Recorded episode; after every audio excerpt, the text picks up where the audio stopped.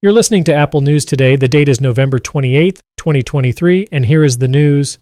Today, Apple Books introduced their year in review feature, a new addition to their app that allows users to revisit their reading journey in 2023.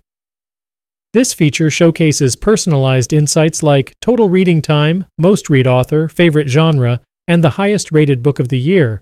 It also categorizes readers into six types based on their reading habits, ranging from the contemporary, who enjoys trendy titles, to the free spirit, known for their diverse interests. Additionally, Apple Books revealed the top books and audiobooks of the year, highlighting celebrity memoirs like Prince Harry's Spare and Britney Spears' The Woman in Me as significant hits. Readers can access year in review on their iPhones and iPads, and even mark books read outside the app as finished. This new feature aims to celebrate readers' unique preferences and the diverse range of books available on Apple Books, which offers over 10 million titles in more than 40 languages across 150 countries.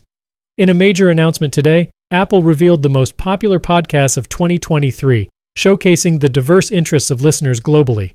The rankings, which can be accessed in the Browse tab of Apple Podcasts until year end, include various categories like Top Overall Podcasts, Top New Shows, the most followed and shared shows, and the best free and subscriber channels.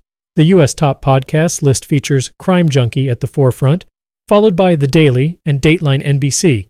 In the new shows category, Scamanda leads while Huberman Lab tops the most followed shows. The most shared show is Scamanda, with its episode What Alcohol Does to Your Body, Brain, and Amp Health being the most shared episode. The top free channel is iHeart Podcasts, and Wondery leads the subscriber channels. This detailed chart, available for nearly 100 countries, not only provides a roadmap of this year's podcast trends, but also highlights the storytelling that resonated most with audiences. Apple Podcasts will further spotlight the show of the year on December 5th.